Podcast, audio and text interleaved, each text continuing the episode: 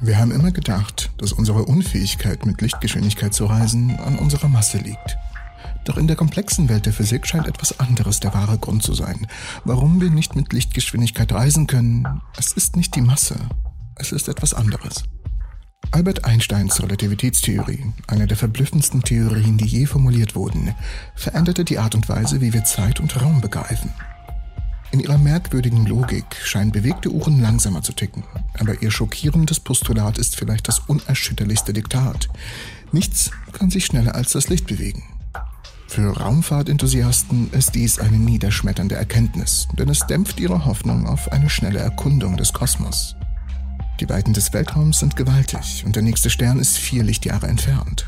Selbst ein einfaches Radiosignal das sich mit der höchsten möglichen Geschwindigkeit bewegt, würde acht Jahre für einen Hin- und Rückweg benötigen. Warum können wir also trotz aller technologischen Fortschritte uns nicht schneller als mit Lichtgeschwindigkeit fortbewegen? Die Antwort liegt nicht in der Masse selbst, sondern in der grundlegenden Eigenschaft der Trägheit. Und so müssen wir uns fragen, wie beeinflusst die Trägheit unsere Fähigkeit, das Universum zu erkunden und unsere Grenzen zu erweitern?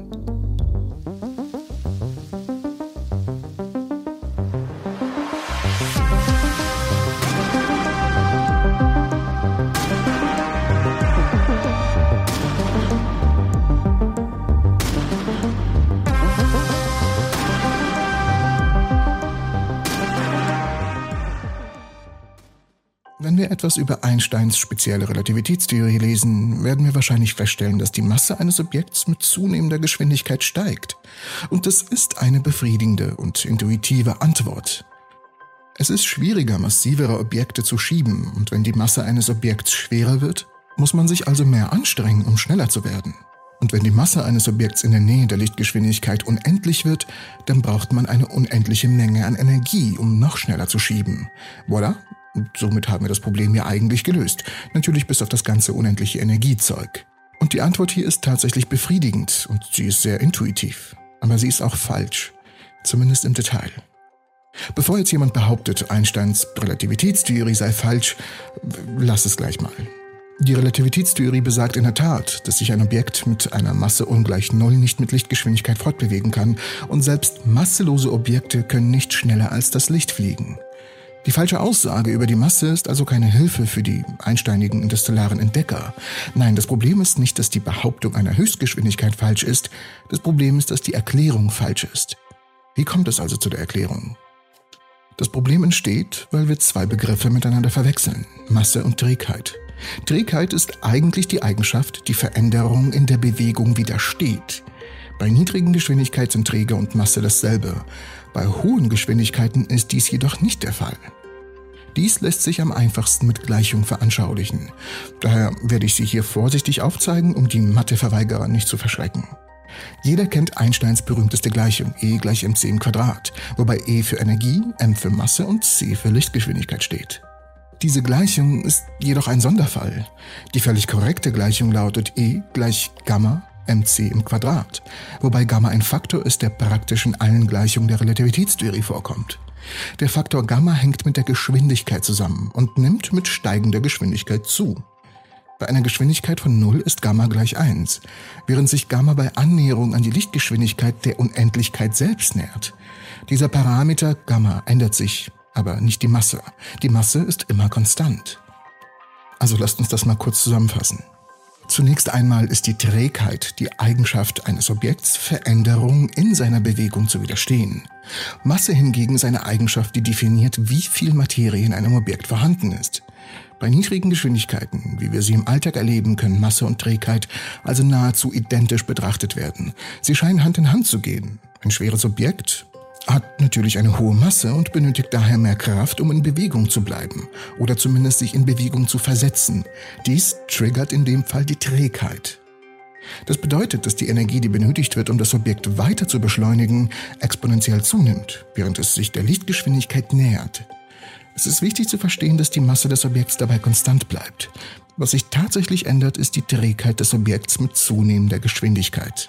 Stell dir doch einfach vor, du hast einen Ball und du schiebst diesen Ball einen Hügel auf. Bei einem flachen Hügel, der niedrigen Geschwindigkeiten entspricht, ist es ziemlich einfach, den Ball hin und her zu schieben. Das ist vergleichbar mit den Bewegungen eines Objekts bei niedrigen Geschwindigkeiten in unserem täglichen Leben. Die Masse des Balls oder des Objekts und seine Trägheit scheinen eng miteinander verbunden zu sein. Aber was passiert, wenn der Hügel immer steiler wird? Vergleichbar mit immer höheren Geschwindigkeiten. Du wirst feststellen, dass es immer schwieriger wird, den Ball weiter hinaufzuschieben. Der Ball selbst hat sich nicht verändert. Seine Masse ist die gleiche wie am Fuße des Hügels, aber die Anstrengung, die du aufbringen musst, um ihn weiter hinaufzuschieben, die Energie, die du investieren musst, steigt exponentiell. Dies entspricht der Zunahme der Trägheit bei hohen Geschwindigkeiten. Und jetzt stellen wir uns mal vor, der Hügel wird zu einer nahezu senkrechten Wand. Diese Wand entspricht der Lichtgeschwindigkeit. Unabhängig davon, wie viel Kraft du aufwendest, kannst du den Ball nicht weiter hinaufdrücken. Er erreicht einen Punkt, an dem weitere Anstrengungen nicht mehr zu einer weiteren Bewegung führen. Die Trägheit des Balls, sein Widerstand gegen die Veränderung seiner Bewegung, hat ein unüberwindliches Niveau erreicht. Also, die Schlüsselbotschaft hier ist, dass Trägheit nicht Masse, die Größe ist, die mit steigender Geschwindigkeit zunimmt. Da Trägheit der Widerstand gegen Veränderungen in der Bewegung ist, bedeutet dies, dass es immer schwieriger wird und letztendlich unmöglich wird, ein Objekt weiter zu beschleunigen, wenn es sich der Lichtgeschwindigkeit nähert. Der falsche Begriff hierbei wird oft als relativistische Masse bezeichnet. Ein Konzept, das pädagogisch nützlich ist, aber in der wissenschaftlichen Praxis total veraltet ist. Weil die Relativitätstheorie für Schüler so schwer zu verstehen ist, haben Physiklehrer ein pädagogisches Konzept namens relativistische Masse erfunden. Relativistische Masse ist einfach Gamma mal Masse. Man kann die relativistische Masse dann in Einsteins berühmte Gleichung einsetzen und sie sieht aus wie die bekannte Form E gleich mc im Quadrat. Und es ist möglich, die relativistische Masse für viele andere Gleichungen anzuwenden, die im einführenden Physikunterricht gelehrt werden. Wenn man die Masse durch die relativistische Masse ersetzt, wird es für Schüler einfacher, die Theorie zu lernen und man erhält so ein schönes und intuitives Bild von den Vorgängen, was zur Folge hat, dass die Schüler relativistische Verrücktheiten, die recht schwierig zu verstehen sind, leichter akzeptieren können. Die relativistische Masse ist eine schülerfreundliche Idee, doch sie ist keine reale. Mit diesem Hinweis möchte ich auch allerdings nicht die Physiker kritisieren. Sie machen durchaus Sinn, genauso wie ein Arzt ein Medikament verschreibt, das zwar eine Nebenwirkung hat, aber der Nutzen ist größer als der Schaden. So müssen Physiklehrer abwägen, ob es sinnvoll ist, den Schülern die Relativitätstheorie nahezubringen oder ob die Folge dieser falschen Vorstellung relativ gering sind. Nur die Schüler, die später Physik studieren, müssen die tieferen und korrekteren Erklärungen besser verstehen. Aber hier würde mich eure Meinung interessieren. Was würdet ihr denn sagen, welcher Ansatz hier der beste ist? Also was sind nun die Folgen des Missverständnisses? Was spielt also die Masse im Grunde genommen für eine Rolle hier? Sie ist wichtig, weil Masse nicht nur eine Größe ist, die sich der Bewegung widersetzt, sondern auch eine Größe, die Schwerkraft erzeugt. Und genau daher denken auch viele Schüler, dass das Gravitationsfeld um ein sich schnell bewegendes Objekt zunimmt. Das würde Sinn machen, wenn die Masse tatsächlich zunehmen würde. Dies ist aber nicht der Fall. Dieses Missverständnis über die Masse veranschaulicht ein echtes Problem, wenn man versucht, ein tiefgründiges wissenschaftliches Konzept mit Hilfe von Kompromissen zu erklären. Ein motivierender Denker wird einen Kompromiss als Wahrheit annehmen und vorwärts drängen, wobei er oft eine völlig vernünftige, aber falsche Schlussfolgerung zieht. Die vernünftige Schlussfolgerung ergibt sich dann aus dem, was der Person beigebracht wurde, aber sie ist falsch, weil der Kompromiss nicht ganz korrekt war. Also, die Masse nimmt nicht mit der Geschwindigkeit zu, die Trägheit schon. Das Gute daran ist, dass viele der wichtigen Konsequenzen der Relativitätstheorie, vor allem Schlussfolgerungen, dass sich nichts schneller als das Licht bewegen kann, nach wie vor gelten. Also können wir ja eigentlich nicht so falsch liegen. Was würde passieren, wenn wir die Lichtgeschwindigkeit einfach mal zwei nehmen? Okay, wir brauchen Regeln. Soweit wir wissen, ist es für eine Person nicht möglich, sich mit doppelter Lichtgeschwindigkeit zu bewegen, geschweige denn der normalen Lichtgeschwindigkeit. Und in der Tat ist es für kein Objekt mit Masse, die ich oder du besitzt, möglich, sich schneller als mit Lichtgeschwindigkeit zu bewegen. Aber für bestimmte, recht seltsame Teilchen könnte es jedoch möglich sein, sich mit doppelter Lichtgeschwindigkeit zu bewegen. Und es könnte diese Teilchen in der Zeit zurückschicken.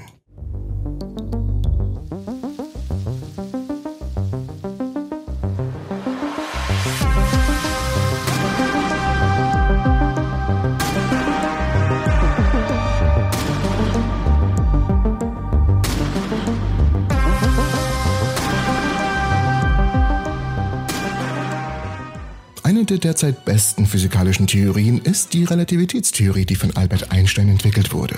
Nach dieser Theorie gilt die Lichtgeschwindigkeit als universelles Geschwindigkeitslimit für alles, was Masse hat. Die Relativitätstheorie besagt, dass nichts mit Masse über die Lichtgeschwindigkeit hinaus beschleunigt werden kann. Das Problem ist einfach. Um ein Objekt mit Masse zu beschleunigen, müssen wir ihm Energie zuführen. Je schneller das Objekt werden soll, desto mehr Energie wird benötigt. Die Relativitätsgleichungen besagen, dass jedes Objekt mit Masse, unabhängig davon, wie viel Masse es hat, eine unendliche Menge an Energie benötigen würde, um auf Lichtgeschwindigkeit beschleunigt zu werden. Aber alle Energiequellen, die wir kennen, sind endlich. Sie sind in irgendeiner Hinsicht begrenzt. Zudem können wir bisher davon ausgehen, dass das Universum nur eine endliche Menge an Energie enthält. Wir hätten also damit die Voraussetzung von unendlich schon mal nicht erfüllt. Und das bedeutet, um es ganz einfach auszudrücken, dass es im Universum nicht genug Energie gibt, um etwas mit Masse auf die Lichtgeschwindigkeit zu beschleunigen. Auch wenn es nur ein Tennisball ist, würde es eine unendliche Menge an Energie brauchen. Da wir beide eine Masse haben, also du und ich, und ja, du, dich meine ich, werden wir uns wohl kaum mit doppelter Lichtgeschwindigkeit fortbewegen. Aber es gibt vielleicht etwas anderes im Universum, das helfen könnte. Diese universelle Geschwindigkeitsgrenze, von der wir die ganze Zeit reden, für alles im Universum gilt auch für alles, was wir für gewöhnliche Masse halten. Es gibt jedoch Teilchen, die so hypothetisch sind, dass sie, dass sie einfach, dass wir sie einfach nur als hypothetisch ansehen. Okay, es sind sogenannte Tachyonen, die eine besondere Art von Masse haben, die sogenannte imaginäre Masse. Es gibt keinen Beweis für die Existenz von Tachyonen, daher sind sie hy hypothetisch. Okay, ich höre auf. Aber gemäß der Relativitätstheorie kann ihre mögliche Existenz nicht ausgeschlossen werden. Wenn sie existieren, müssen sich Tachyonen immer schneller als mit Lichtgeschwindigkeit fortbewegen. Genau wie etwas mit gewöhnlicher Masse nicht über die Lichtgeschwindigkeit hinaus beschleunigt werden kann, können Tachyonen nicht unter die Lichtgeschwindigkeit abgebremst werden. Und einige Physiker glauben, dass Tachyonen, wenn sie existieren, ständig in der Zeit rückwärts reisen würden. Aus diesem Grund werden Tachyonen in vielen Science-Fiction-Büchern und Filmen mit Zeitreisen in Verbindung gebracht. Und tatsächlich gibt es bereits Ideen und Konzepte, wie wir uns eines Tages Tachyonen zunutze machen könnten, um eine Zeitmaschine zu bauen. Bislang blieb dies jedoch ein ferner Traum, da wir nicht in der Lage sind, potenzielle Tachyonen aufzuspüren. Aber, aber, aber, Moment, warum sollten Tachyonen in der Zeit zurückreisen? Nun, Tachyonen sind genauso hypothetisch wie ihre Beschreibung und der Grund, warum sie durch die Zeit reisen. Ich habe wieder hypothetisch gesagt, oder? Macht ein Trinkspiel draus. Die Zeit verlangsamt sich, wenn wir uns der Lichtgeschwindigkeit nähern. An der Lichtgeschwindigkeit bleibt die Zeit dann komplett stehen. Und wenn wir darüber hinausgehen, ist es durchaus möglich, dass sich die Zeit vollständig rückwärts bewegt. Okay, da bräuchten wir eine kurze Zusammenfassung. Tachyonen sind theoretische Teilchen, die schneller sind als das Licht. Soweit so gut. Und wenn man sich schneller als mit Lichtgeschwindigkeit bewegt, wird die Zeit zurückgespult. Ziemlich simpel, ziemlich hypothetisch. Okay, ich sag das Wort nicht mehr. Das heißt also, Lichtgeschwindigkeit mal 2 ist gleich Zeit minus 1, oder? Hm, okay, okay. Haben wir, haben wir denn andere Alternativen? Haben wir andere Abkürzungen? Es ist durchaus enttäuschend, dass wir nicht schneller als mit Lichtgeschwindigkeit reisen können, denn wenn wir ehrlich sind, ist die Lichtgeschwindigkeit extrem langsam. Für uns Menschen mag sie schneller scheinen, aber auf kosmischen Skalen ist es eine lahme Schnecke. Hashtag No Hate vor Schnecken. Der uns nächstgelegene Stern zum Beispiel, abgesehen von der Sonne, ist 4,3,5 Lichtjahre entfernt. Bei Lichtgeschwindigkeit würden wir also mehr als vier Jahre brauchen, um dorthin zu gelangen. Der am weitesten entfernte Stern, den wir jemals entdeckt haben, ist aber Milliarden Lichtjahre entfernt. Man kann also so ziemlich aufgeben, das gesamte Universum zu erfassen. Allerdings lässt die Relativitätstheorie die Existenz von Wurmlöchern durchaus zu. Ein Wurmloch ist eine Abkürzung zwischen zwei beliebigen Punkten im Raum, während ein Stern unter normalen Bedingungen 4,5 Lichtjahre entfernt ist. Kann er durch ein Wurmloch nur wenige Stunden entfernt sein. Und diese Erklärung habt ihr höchstwahrscheinlich in jedem Film gesehen, wo es um Wurmlöcher geht oder Zeitreisen. It folds space. so that point A and point B coexist in the same space and time. When the spacecraft passes through the gateway, space returns to normal. Wenn es tatsächlich Wurmlöcher gibt, könnten wir mit ihnen in sehr kurzer Zeit große Entfernungen zurücklegen und innerhalb eines einzigen Lebens bis in die entlegensten Winkel des Universums vordringen.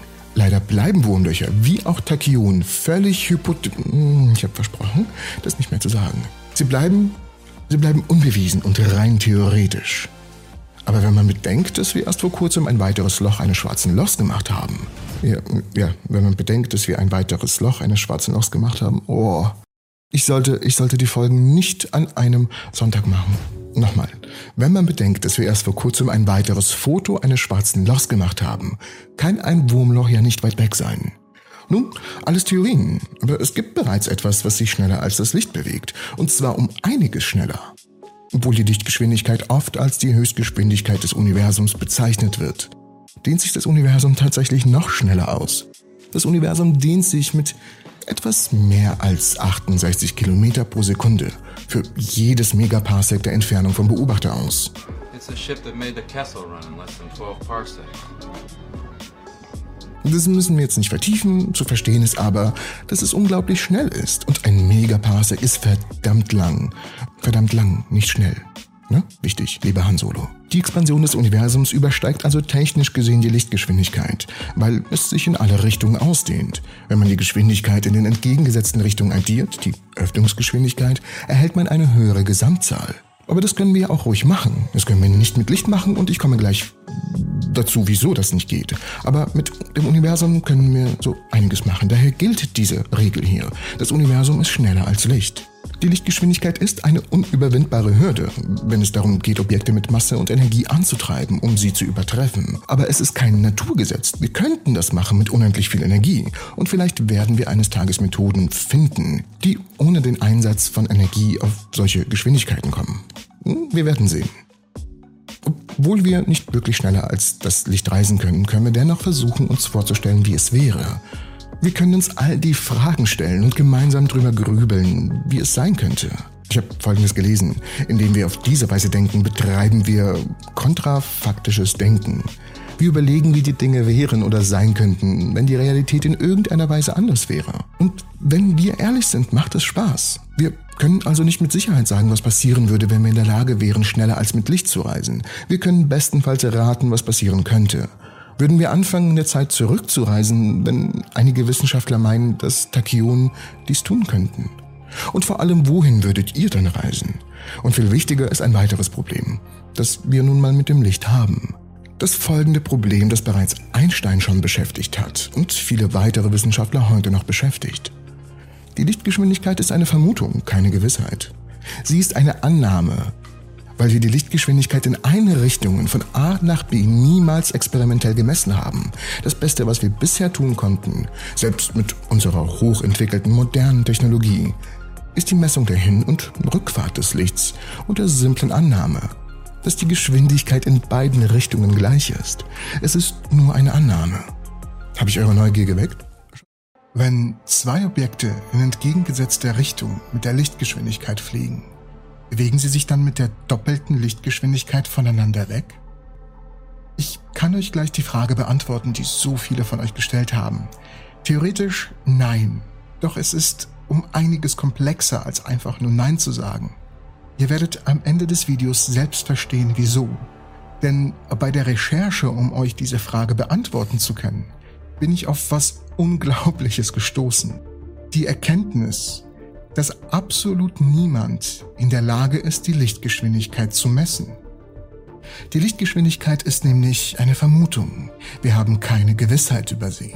Sie ist eine Annahme, weil die Lichtgeschwindigkeit in eine Richtung von A nach B nie experimentell gemessen wurde. Das Beste, was wir bisher tun konnten, selbst mit unserer hochentwickelten, modernen Technologie, ist die Messung der Hin- und Rückfahrt des Lichts und der simplen Annahme, dass die Geschwindigkeit in beiden Richtungen gleich ist.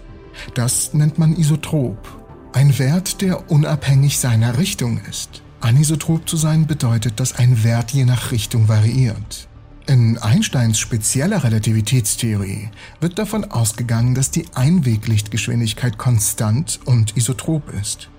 Was passiert also, wenn die Einweglichtgeschwindigkeit anisotrop ist? Was bedeutet es für unser Universum, wenn eine unserer erfolgreichsten Theorien der Physik auf einer Annahme beruht, die sich als falsch herausstellt? Der derzeit anerkannte Wert für die Lichtgeschwindigkeit im Vakuum beträgt 299.792 Kilometer pro Sekunde. Licht ist in der Lage, sich mit dieser unglaublichen Geschwindigkeit fortzubewegen, aber nicht aufgrund dessen, was es ist, sondern aufgrund dessen, was es nicht ist. Lass mich das erklären. Die Grundteilchen des Lichts, die Photonen, sind allerdings nicht sehr massiv. Nicht nur, dass sie nicht sehr massiv sind, sie haben überhaupt keine Masse. Ein Teil der Masse eines Teilchens entsteht durch das Auftreten des Higgs-Feldes. Durch das Higgs-Feld wird beschrieben, wie die grundlegende Eigenschaft Masse auf der Ebene der Elementarteilchen zustande kommt. Teilchen gewinnen einen Teil ihrer Masse durch die Wechselwirkung mit diesem sogenannten Higgs-Feld. Das Higgs-Feld ist überall mit einer geringen potenziellen Energie im Universum verteilt. Teilchen wie Elektronen fliegen dadurch und es entsteht eine Art Reibung auf die Teilchen, die sie auch abbremst. Doch das ist sehr, sehr simpel formuliert. Für diejenigen, die es hart mögen, let's go. Als allererstes müssen wir verstehen, dass das Elektron sich in zwei Richtungen drehen kann. Das nennt man den Spin. Ein Elektron kann rechtshändig sein, indem es sich nach rechts dreht, oder linkshändig, indem es sich nach links dreht. Doch wenn das Elektron durch das Higgsfeld durchfliegt, besitzt es etwas, was als schwache Hyperladung bezeichnet wird. Es ist wie eine gewöhnliche elektrische Ladung, die es Elektronen erlaubt, mit der elektromagnetischen Kraft zu interagieren. Doch die schwache Hyperladung hat eine Vorliebe für linkshändige Elektronen, die denen dann wiederum erlaubt, mit der schwachen Elektrowechselwirkung zu interagieren. Es ist diese schwache Hyperladung, die es erlaubt, den Spin eines Elektrons zu wechseln. Dreht sich ein Elektron von links nach rechts, schmeißt es die schwache Hyperladung über Bord. Kriegt ein Elektron irgendwoher die schwache Hyperladung, dreht es sich von rechts nach links. Doch woher kommt diese schwache Hyperladung? Ihr habt es euch wahrscheinlich schon gedacht. Es kommt aus dem Higgsfeld. Je mehr ein Teilchen von der schwachen Hyperladung bombardiert wird, desto mehr Masse besitzt es. Doch das Photon kann keine Masse haben, weil es mit dem Feld überhaupt nicht wechselwirkt. Demnach ist die Lichtgeschwindigkeit in Wirklichkeit die Geschwindigkeit aller masselosen Teilchen. Und wichtig zu wissen ist, dass sobald man sich mit der Lichtgeschwindigkeit fortbewegt, erfährt das Objekt keine Zeit. Die Beziehung zwischen Zeit und Lichtgeschwindigkeit ist besonders interessant und vor allem wichtig für unseren Fall. Es gibt drei Dinge, die wir hier beachten müssen. Wenn wir uns nahe der Lichtgeschwindigkeit bewegen, können wir aufgrund eines Effekts namens Zeitdilatation in die Zukunft reisen. Dieser Effekt lässt sich dadurch erklären, dass die Zeit für uns einfach langsamer voranschreitet als für jemanden auf der Erde. Wenn wir uns genau mit Lichtgeschwindigkeit bewegen, bleibt die Zeit ganz stehen. Und wenn wir uns schneller als mit der Lichtgeschwindigkeit bewegen, können wir in der Zeit zurückreisen. Natürlich ist es für jedes Objekt mit Masse unmöglich, sich mit Lichtgeschwindigkeit zu bewegen, da es durch das Higgsfeld durch muss, auch Spaßbremse genannt. Einer der ersten Versuche, die Lichtgeschwindigkeit zu messen, fand im 17. Jahrhundert statt, als Galilei ein einfaches Experiment durchführte. Er ließ zwei Personen mit abgedeckten Laternen in einem bestimmten Abstand voneinander stehen. Die erste Person deckte ihre Laterne auf. Sobald die zweite Person dieses Licht sah, deckte sie ihre eigene Laterne auf. Galilei fungierte hierbei als Beobachter und zeichnete die Zeit zwischen dem Aufdecken der ersten und der zweiten Laterne auf. Doch der Abstand zwischen den beiden Personen war einfach zu gering, als Galilei sichere Schlussfolgerungen hätte ziehen können. Das Licht bewegt sich einfach zu schnell. Im Laufe der Zeit wurden immer komplexere Experimente entwickelt, um die Lichtgeschwindigkeit zu messen. Dazu gehörten Instrumente wie rotierende Spiegel, irgendwelche Rädchen, Laser und Cäsiumuhren. Aber auch hier wurde immer nur die Zeit gemessen, die das Licht für eine Hin- und Rückreise benötigt. In keinem der durchgeführten Experimente wurde jemals die Geschwindigkeit des Lichts in eine Richtung gemessen. Einstein selbst war in diesem Punkt etwas gerissen. Da die Messung der Hin- und Rücklaufgeschwindigkeit des Lichts oder die Hin- und Rückfahrt immer übereinstimmen, schlug Einstein einfach vor anzunehmen, dass die Geschwindigkeit des Lichts in Richtung eines Punktes dieselbe ist wie die Geschwindigkeit des Lichts auf dem Rückweg von diesem Punkt. Man nimmt an, dass das Licht isotrop ist. also die Eigenschaft der Unabhängigkeit einer Richtung. Aber warum wurde dies nie experimentell bestätigt? Ich meine, heutzutage sollte es doch möglich sein, mit der Technologie, die wir haben, die Geschwindigkeit des Lichts in eine Richtung zu messen. Doch es läuft alles auf ein Paradox hinaus. Um die Lichtgeschwindigkeit in eine Richtung zu messen, brauchen wir zwei synchronisierte Uhren. Aber um zwei synchronisierte Uhren zu haben, müssen wir zuerst die Lichtgeschwindigkeit kennen. Ich weiß, intuitiv gesehen scheint das extrem simpel zu sein. Um die Einweggeschwindigkeit zu bestimmen, muss man einfach die Start- und Endzeit eines sich bewegenden Photons messen.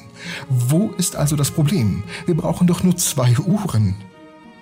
Okay, nehmen wir zum Beispiel an, dass die beiden Uhren nebeneinander stehen. Die Uhren sind an diesem Punkt synchronisiert. Eine Uhr muss jedoch zur Ziellinie bewegt werden, damit wir eine Distanz zum Messen haben. Könnt ihr erahnen, was hier passiert? Denn genau hier tritt das Problem auf. Sobald die Uhr bewegt wird, unterliegt sie der Zeitdilatation, was bedeutet, dass die Uhren nicht mehr synchron sind. Verdammt. Okay, fangen wir von vorne an. Die beiden Uhren stehen diesmal nebeneinander und sind synchronisiert. Diesmal beginnen sie in der Mitte und bewegen sich beide in gleicher Entfernung und vor allem mit gleicher Geschwindigkeit zu Start und zur Ziellinie, sodass die Zeitdilatation für beide Uhren gleich groß ist. Dabei gibt es jedoch wieder ein Problem. Die Zeitdilatation ist nur dann für beide Uhren gleich, wenn die Lichtgeschwindigkeit in beide Richtungen gleich ist. Wenn das nicht der Fall ist, sind die Uhren nicht mehr synchronisiert. Und das können wir ja nicht wissen, weil wir die Geschwindigkeit nicht messen können und es wurden so viele verschiedene Anordnungen des Experiments vorgeschlagen. Aber keine führt zu zwei zweifelsfrei synchronisierten Uhren, mit denen die Geschwindigkeit von Photonen gemessen werden kann. Weder GPS-Satelliten noch Gammastrahlen haben uns bei Experimenten eindeutige Ergebnisse geliefert. Tatsächlich haben seit den 70er Jahren verschiedene Experimente sogar nahegelegt, dass die Einweglichtgeschwindigkeit anisotrop ist das heißt, die Lichtgeschwindigkeit könnte richtungsabhängig sein. Aber warum sollte sich das Licht je nach Richtung unterschiedlich verhalten? Nun, das wäre ein ähnliches Rätsel wie der Fall der Zeit. Es gibt keinen besonderen Grund, dass die Zeit in unserem Universum vorwärts fließen muss. Und in der Tat funktionieren alle wichtigen Gleichungen der Physik genauso gut. Ob die Zeit vorwärts oder rückwärts läuft, ist dabei vollkommen egal. Auch die Relativitätstheorie gilt weiterhin unabhängig davon, ob die Einweglichtgeschwindigkeit anisotrop oder auch nicht ist. In der Relativitätstheorie kommt es darauf an, dass der Durchschnitt der Hin- und Rückreise des Lichts gleich bleibt. Dieselben Relativitätsgesetze, die davon ausgehen, dass die Lichtgeschwindigkeit konstant ist, sagen uns aber auch, dass die Geschwindigkeit niemals gemessen werden kann. Soweit wir wissen, gibt es keine Möglichkeit, ein für alle Mal zu überprüfen, ob der Einwegwert von C isotrop ist. Oh, okay, aber was bedeutet das jetzt im Großen und Ganzen? Nun, die Feststellung einer Inkonsistenz in der Lichtgeschwindigkeit ist eine Vorhersage der Stringtheorie. Und sie könnte auch ein Hinweis auf etwas noch spektakuläreres sein. Die Beziehung zwischen der allgemeinen Relativitätstheorie und der Quantenmechanik. Aber dazu mehr in einer anderen Episode. Lasst uns die Frage beantworten, die wir zu Anfang gestellt und auch beantwortet haben. Wenn zwei Punkte sich voneinander mit Lichtgeschwindigkeit entfernen, entfernen sie sich dann mit doppelter Lichtgeschwindigkeit? Nun, wenn ein Beobachter in einem System zwei Lichtstrahlen misst, die sich in entgegengesetzte Richtung bewegen, dann erhöht sich der Abstand zwischen ihnen mit einer Geschwindigkeit von doppelt c, ja. Doch dies steht nicht im Widerspruch zu der Relativitätstheorie. Es ist so, als würdest du einen Finger in den Himmel zeigen und ihn dann ganz schnell nach rechts bewegen. Natürlich bewegt sich die Distanz, die du dir in deinem Kopf und mit den Fingern vorgestellt hast, von links nach rechts schneller als Lichtgeschwindigkeit, doch das hat keinen Bezugsrahmen. Genauso wenig wie ein Lichtstrahl mit doppelter Lichtgeschwindigkeit reisen kann.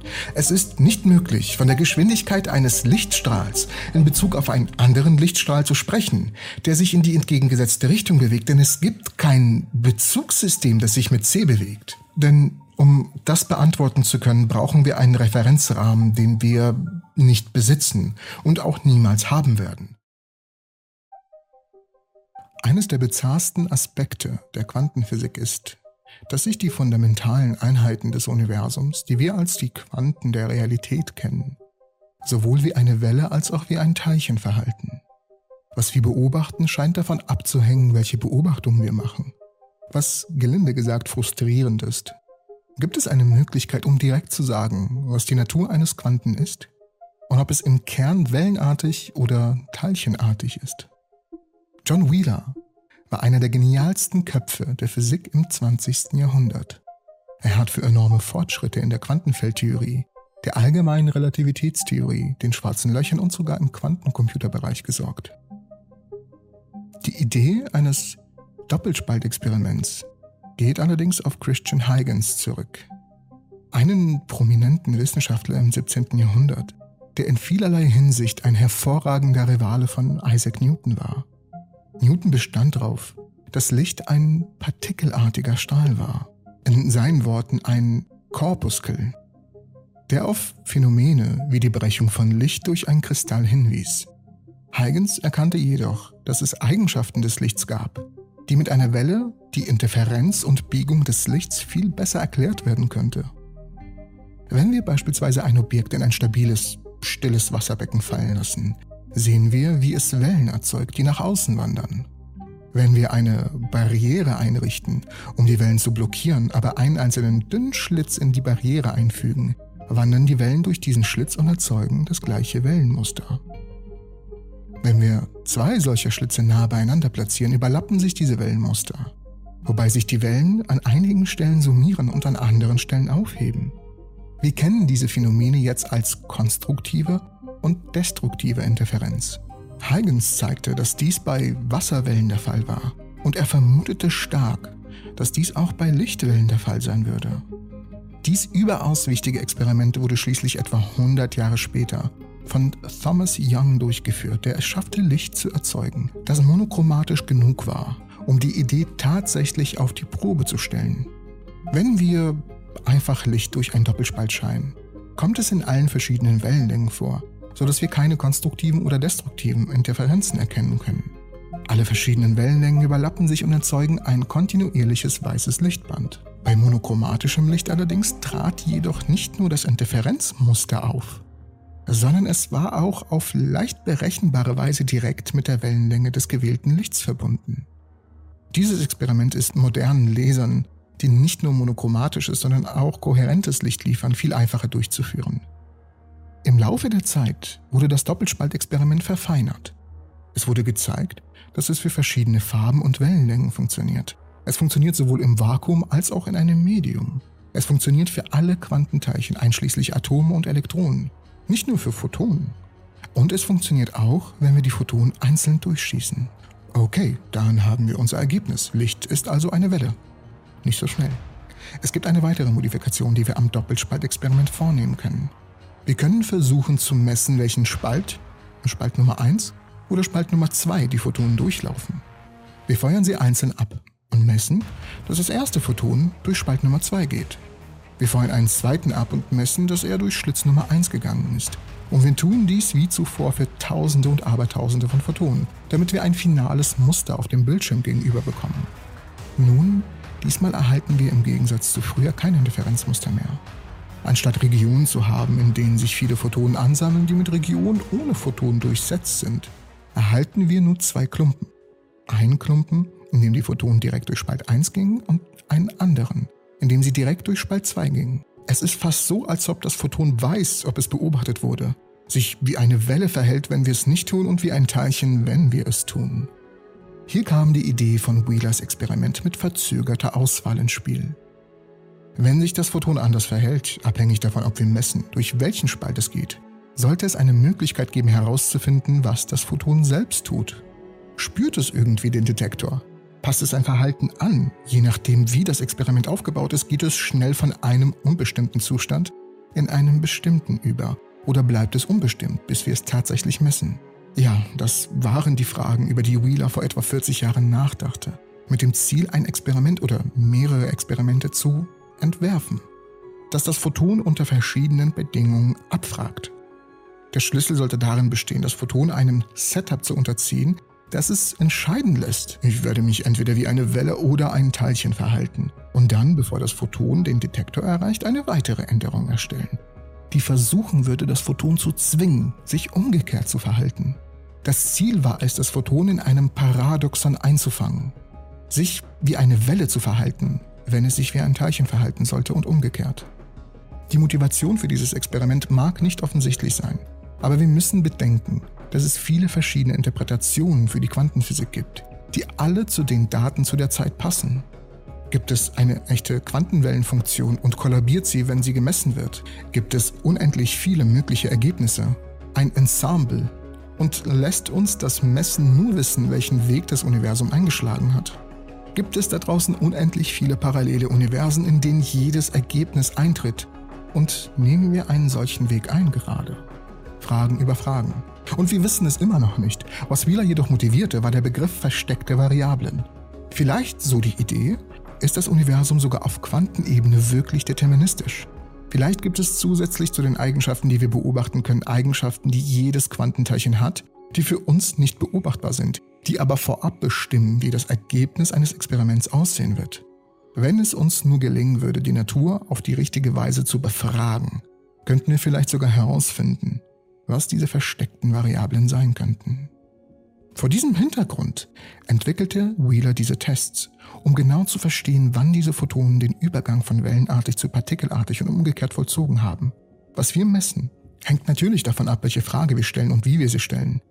Wenn wir wissen möchten, wo sich dieses Energiequantum befindet, ist dies eine Positionsmessung. Eine inhärent partikelähnliche Eigenschaft. Alternativ können wir aber auch fragen, was ist die Frequenz oder die Amplitude dieses Quanten? Und das sind von Natur aus wellenartige Eigenschaften. Was wir jedoch nicht tun können, ist eine partikelartige und eine wellenartige Eigenschaft gleichzeitig zu messen. Darüber hinaus ist die einzige Messung, die wir jemals für ein Photon durchführen können, für das Photon von Natur aus destruktiv. Das Detektieren eines Photons erfordert eine Wechselwirkung mit anderen Quanten wie einem Elektron, das dann ein Signal erzeugt, das in einer Art Detektor aufgezeichnet werden kann. Wir können für ein einzelnes Photon ein beliebiges Experiment durchführen und dieses Experiment so oft wiederholen, wie wir es möchten. Die einzigen Informationen, die wir aufzeichnen können, ist die Wechselwirkung eines Photons mit einem Art Detektor, einem Bildschirm, einem Elektronendetektor und so weiter. Obwohl Wheeler tatsächlich viele Experimente vorgeschlagen hat, um dies zu testen. Eines der besten, ein Interferometer, das in zwei Konfigurationen angeordnet werden kann, offen und geschlossen. Ein Interferometer sendet zwei Lichtwege in verschiedenen Richtungen und kombiniert sie am Ende, wodurch ein Interferenzmuster erzeugt wird, das von der von den Photonen durchquerten Wellenlänge abhängt.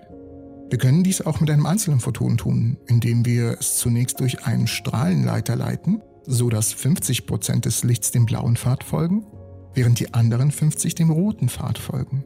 Das Licht wird dann von den Spiegeln reflektiert, wobei entweder wir wählen die offene Konfiguration und erkennen einfach entweder ein Photon mit rotem oder blauem Pfad, wobei es beim Auftreffen auf die Detektoren wie ein Teilchen wirkt, oder wir wählen die geschlossene Konfiguration, bei der ein zweiter Strahlteiler das Licht rekombiniert und dort wie eine Welle auf dem Bildschirm wirkt.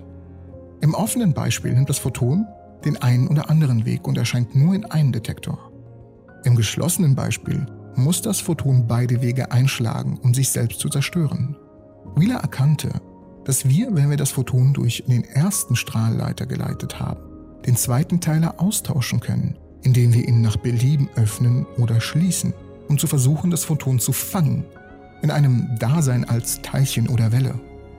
Unabhängig davon, wie wir dieses Experiment durchführen, erhalten wir immer die gleichen Ergebnisse. Wenn das Photon an der Stelle ankommt, an der sich der zweite Splitter befinden soll, der Splitter dort geschlossen ist, erhalten wir immer das Wellenmuster.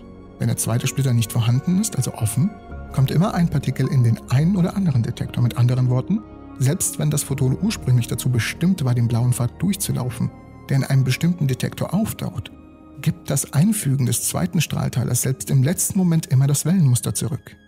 Mit anderen Worten, verzögern wir unsere Wahl, wie wir unser Quantensystem messen, bis zum allerletzten Moment, unabhängig davon, wie lange sich es, sei es ein Photon, ein Elektron, ein Atom oder etwas anderes, auf seiner Reise bewegt hat, hat keinen Einfluss auf das experimentelle Ergebnis.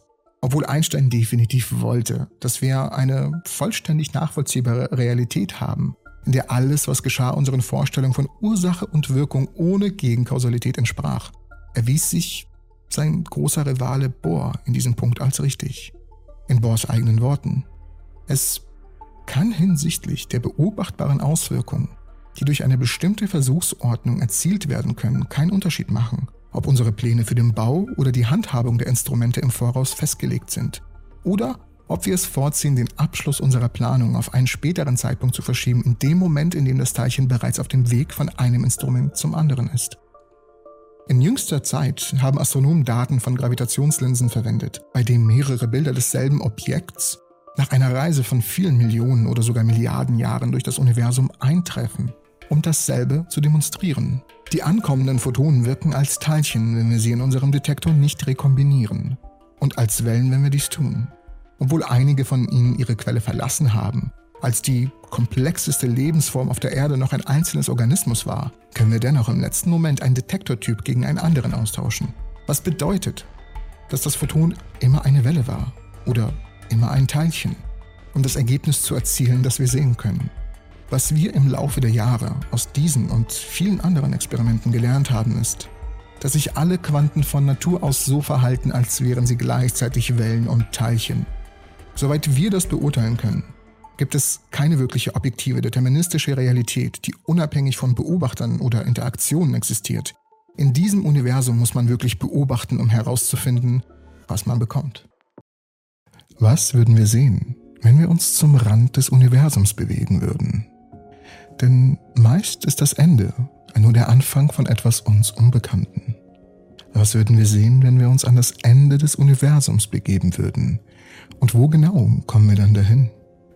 Denn trotz allem, was wir über unser Universum gelernt haben, bleiben viele Fragen offen. Wir wissen nicht, ob unser Universum in seiner Ausdehnung endlich oder unendlich ist. Wir wissen nur, dass seine physische Größe größer sein muss als der Teil, den wir beobachten können. Wir wissen nicht, ob unser Universum alles umfasst, was existiert, oder ob es nur eines der vielen Universen ist, die zusammen ein Multiversum bilden. Und wir wissen nicht, was in den frühesten Stadien von allen passiert ist, dem ersten winzigen Sekundenbruchteil des heißen Urknalls. Wir sind uns jedoch sicher, dass das Universum einen Vorteil hat. Nicht im Raum, sondern in der Zeit. Da der heiße Urknall in der Vergangenheit zu einer bekannten endlichen Zeit stattgefunden hat, vor 13,8 Milliarden Jahren, mit einer Unsicherheit von weniger als 1%, gibt es einen Vorteil, wie weit wir sehen können. Selbst bei der Lichtgeschwindigkeit, der ultimativen kosmischen Geschwindigkeitsbegrenzung, gibt es eine grundlegende Grenze dafür, wie weit wir zurücksehen können.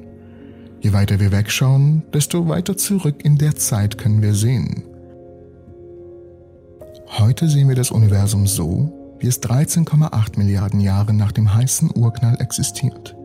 Die meisten Galaxien, die wir sehen, sind in galaktischen Clustern zusammengefasst die durch enorme Regionen des großteils leeren Raums getrennt sind, die als kosmische Hohlräume bekannt sind. Die Galaxien innerhalb dieser Gruppen sind eine Mischung aus Spiralen und Ellipsen, wobei eine typische Milchstraßenähnliche Galaxie durchschnittlich etwa einen neuen sonnenähnlichen Stern pro Jahr bildet. Darüber hinaus besteht die normale Materie im Universum hauptsächlich aus Wasserstoff und Helium aber etwa ein bis zwei Prozent der normalen Materie bestehen aus schweren Elementen aus dem Periodensystem, was die Bildung von felsigen Planeten wie die Erde ermöglicht. Während es viel Abwechslung gibt, einige Galaxien bilden Aktivsterne, einige haben aktive schwarze Löcher, einige haben seit Milliarden von Jahren keine neuen Sterne mehr gebildet, sind die Galaxien, die wir sehen, im Durchschnitt groß, entwickelt und verklumpt. Aber wenn wir weiter wegschauen, beginnen wir zu sehen, wie das Universum zu dem entstanden ist, was wir heute sehen. Wenn wir auf größere Entfernung schauen, stellen wir fest, dass das Universum etwas weniger klumpig und etwas gleichmäßiger ist, insbesondere in größeren Maßstäben. Wir sehen, dass Galaxien weniger Masse haben und weniger entwickelt sind. Es gibt mehr Spiralen und weniger elliptische Galaxien. Im Durchschnitt gibt es größere Anteile an blauen Sternen, und die Sternentstehungsrate war in der Vergangenheit viel höher. Es gibt im Durchschnitt weniger Raum zwischen Galaxien, aber die Gesamtmasse der Gruppen und Clustern ist zu früheren Zeiten kleiner. Es malt ein Bild eines Universums, in dem die heutigen modernen Galaxien durch kleinere Galaxien mit geringerer Masse geschaffen wurden, die über kosmische Zeitskalen zusammenwachsen und sich zu den modernen Giganten entwickeln, die wir überall um uns herum sehen. Um das mal zusammenzufassen, bestand das Universum früher aus Galaxien, die physisch kleiner, weniger Masse und näher zusammen waren. Sie waren blauer in der Farbe und reicher an Gas, mit höheren Sternentstehungsraten und mit weniger Anteilen schwerer Elemente im Vergleich zu den heutigen Galaxien.